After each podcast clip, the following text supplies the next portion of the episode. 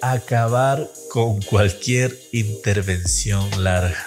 Darte un tiempo tú y dar un tiempo a tus estudiantes porque si nosotros estamos habla y habla, habla y habla, perdemos el interés de los estudiantes. Y si es que un estudiante tuyo va a hacer una acotación, tienes que poner tú un tiempo, ¿ok?